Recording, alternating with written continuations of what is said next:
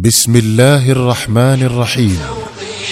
شوقي للقياهم يزيد ولحبهم هتف القصر يا جيل أتباع الهدى أشرق علينا من جديد شوقي يسر جمعية مودة أن تقدم لكم صورا من حياة الصحابة لعبد الرحمن رأفت الباشا. رحمه الله. عبد الله بن جحش رضي الله عنه. قادة الدنيا فمن قادوا ولا عرفوا المحيط هم أسوة الإنسان في الأقوال والفعل السديد. الصحابي الذي نسوق عنه الحديث الآن وثيق الصلة برسول الله صلى الله عليه وسلم وواحد من أصحاب الأوليات في الإسلام. فهو ابن عمة رسول الله صلى الله عليه وسلم. ذلك لأن أمه أميمة بنت عبد المطلب كانت عمة النبي عليه الصلاة والسلام وهو صهر رسول الله صلى الله عليه وسلم. ذلك لأن أخته زينب بنت جحش كانت زوجة النبي الكريم وإحدى أمهات المؤمنين وهو أول من عقد له لواء في الإسلام وهو بعد ذلك أول من دعي أمير المؤمنين. إنه عبد الله بن جحش الأسدي. أسلم عبد الله بن جحش قبل أن يدخل النبي عليه الصلاة والسلام دار الأرقم فكان من السابقين إلى الإسلام. ولما أذن النبي عليه الصلاة والسلام لأصحابه بالهجرة إلى المدينة فرارا بدينهم من أذى قريش كان عبد الله بن جحش ثاني المهاجرين إذ لم يسبقه إلى هذا الفضل إلا أبو سلمة. على أن الهجرة إلى الله ومفارقة الأهل والوطن في سبيله لم تكن امرا جديدا على عبد الله بن جحش فقد هاجر هو وبعض ذويه قبل ذلك إلى الحبشة. لكن هجرته هذه المرة كانت أشمل وأوسع. فقد هاجر أهله وذووه وسائر بني أبيه رجالا ونساء وشيبا وشبانا وصبية وصبيات. فقد كان بيته بيت إسلام.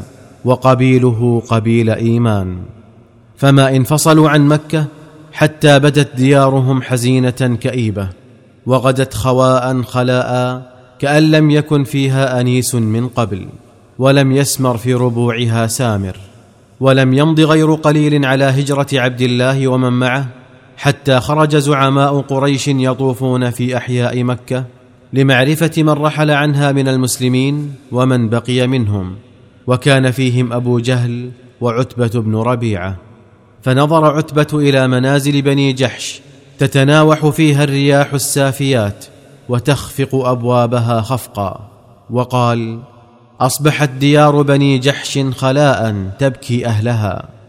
فقال أبو جهل ومن هؤلاء حتى تبكيهم الديار؟ ثم وضع أبو جهل يده على دار عبد الله بن جحش. فقد كانت أجمل هذه الدور وأغناها وجعل يتصرف فيها وفي متاعها كما يتصرف المالك في ملكه. فلما بلغ عبد الله بن جحش ما صنع أبو جهل بداره ذكر ذلك لرسول الله صلى الله عليه وسلم فقال له النبي عليه الصلاة والسلام ألا ترضى يا عبد الله أن يعطيك الله بها دارا في الجنة؟ قال بلى يا رسول الله. قال فذلك لك. فطابت نفس عبد الله وقرت عينه. ما كاد عبد الله بن جحش يستقر في المدينة بعدما تكبده من نصب في هجرتيه الأولى والثانية وما كاد يذوق شيئا من طعم الراحة في كنف الأنصار بعدما ناله من أذى على يد قريش حتى شاء الله أن يتعرض لأقصى امتحان عرفه في حياته. وأن يعاني أعنف تجربة لقيها منذ أسلم. فلنرهف السمع لقصة تلك التجربة القاسية المرة. انتدب الرسول صلوات الله وسلامه عليه ثمانية من أصحابه للقيام بأول عمل عسكري في الإسلام. فيهم عبد الله بن جحش وسعد بن أبي وقاص. وقال لأؤمرن عليكم أصبركم على الجوع والعطش. ثم عقد لواءهم لعبد الله بن جحش فكان أول أمير أمر على طائفة من المؤمنين. حدد الرسول الكريم لعبد الله بن جحش وجهته وأعطاه كتابا وأمره الا ينظر فيه إلا بعد مسيرة يومين. فلما انقضى على مسيرة السرية يومان نظر عبد الله في الكتاب فإذا فيه؟ إذا نظرت في كتابي هذا فامض حتى تنزل نخلة بين الطائف ومكة فترصد بها قريشا وقف لنا على أخبارهم. وما إن أتم عبد الله الكتاب حتى قال سمعا وطاعة لنبي الله.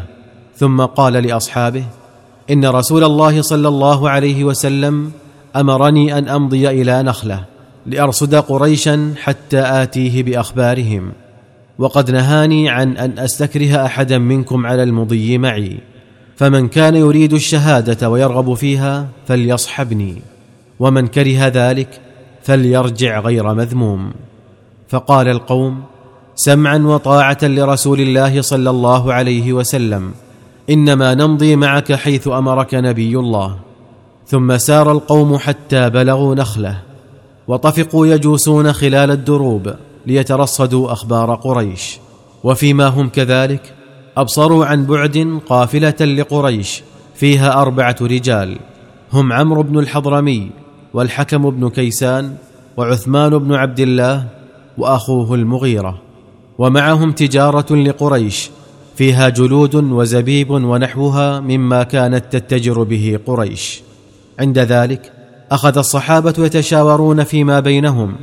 وكان اليوم آخر يوم من الأشهر الحرم. فقالوا إن قتلناهم فإنما نقتلهم في الشهر الحرام. وفي ذلك ما فيه من إهدار حرمة هذا الشهر والتعرض لسخط العرب جميعا. وإن أمهلناهم حتى ينقضي هذا اليوم دخلوا في أرض الحرم وأصبحوا في مأمن منا. وما زالوا يتشاورون حتى أجمعوا رأيهم على الوثوب عليهم وقتلهم وأخذ ما في أيديهم غنيمة. وفي لحظات قتلوا واحدا منهم وأسروا اثنين وفر الرابع من أيديهم. استاق عبد الله بن جحش وصحبه الأسيرين والعير متوجهين إلى المدينة. فلما قدموا على رسول الله صلى الله عليه وسلم ووقف على ما فعلوه استنكره أشد الاستنكار وقال لهم والله ما أمرتكم بقتال وإنما أمرتكم أن تقفوا على أخبار قريش وأن ترصدوا حركتها وأوقف الأسيرين حتى ينظر في أمرهما وأعرض عن العير فلم يأخذ منها شيئا. عند ذلك سقط في أيدي عبد الله بن جحش وأصحابه وأيقنوا أنهم هلكوا بمخالفتهم لأمر رسول الله صلى الله عليه وسلم. وزاد عليهم الأمر ضيقا أن إخوانهم من المسلمين طفقوا يكثرون عليهم من اللوم ويزورون عنهم كلما مروا بهم ويقولون خالفوا أمر رسول الله صلى الله عليه وسلم وقد ازدادوا حرجا على حرج حين علموا أن قريشا اتخذت من هذه الحادثة ذريعة للنيل من رسول الله صلى الله عليه وسلم والتشهير به بين القبائل فكانت تقول إن محمدا قد استحل الشهر الحرام فسفك فيه الدم وأخذ المال وأسر الرجال. فلا تسل عن مبلغ حزن عبد الله بن جحش وأصحابه على ما فرط منهم ولا عن خجلتهم من رسول الله صلى الله عليه وسلم لما أوقعوه فيه من الحرج. ولما اشتد عليهم الكرب وثقل عليهم البلاء جاءهم البشير يبشرهم بأن الله سبحانه قد رضي عن صنيعهم. وأنه أنزل على نبيه في ذلك قرآنا. فلا تسل عن مدى فرحتهم وقد طفق الناس يقبلون عليهم معانقين مبشرين مهنئين وهم يتلون ما نزل في عملهم من قرآن مجيد.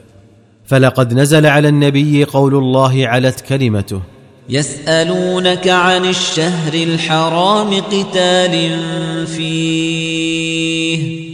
قل قتال فيه كبير وصد عن سبيل الله وكفر به والمسجد الحرام وإخراج أهله منه أكبر عند الله والفتنة أكبر من القتل فلما نزلت الآيات الكريمات طابت نفس الرسول الكريم صلوات الله وسلامه عليه فأخذ العير وفدى الأسيرين ورضي عن صنيع عبد الله بن جحش وأصحابه إذ كانت غزوتهم هذه حدثا كبيرا في حياة المسلمين.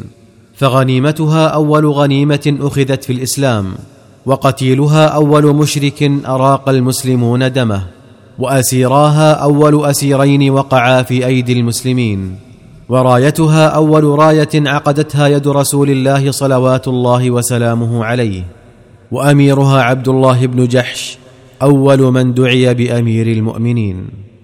ثم كانت بدر فأبلى فيها عبد الله بن جحش من كريم البلاء ما يليق بإيمانه.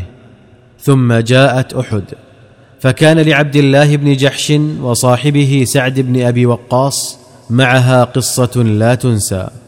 فلنترك الكلام لسعد ليروي لنا قصته وقصة صاحبه. قال سعد بن أبي وقاص لما كانت أحد لقيني عبد الله بن جحش وقال ألا تدعو الله؟ فقلت بلى. فخلونا في ناحية فدعوت فقلت يا رب إذا لقيت العدو فلقني رجلا شديدا بأسه شديدا حرده أقاتله ويقاتلني ثم ارزقني الظفر عليه حتى أقتله وآخذ سلبه. فأمن عبد الله بن جحش على دعائي ثم قال اللهم ارزقني رجلا شديدا حرده شديدا بأسه أقاتله فيك ويقاتلني ثم يأخذني فيجدع أنفي وأذني فإذا لقيتك غدا قلت فيم جدع أنفك وأذنك؟ فأقول فيك وفي رسولك فتقول صدقت.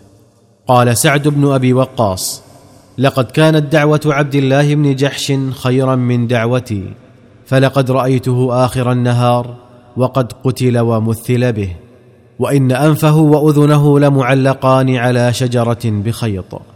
استجاب الله دعوة عبد الله بن جحش فأكرمه بالشهادة كما أكرم بها خاله سيد الشهداء حمزة بن عبد المطلب. فواراهما الرسول الكريم معا في قبر واحد. ودموعه الطاهرة تروي ثراهما المضمخ بطيوب الشهادة.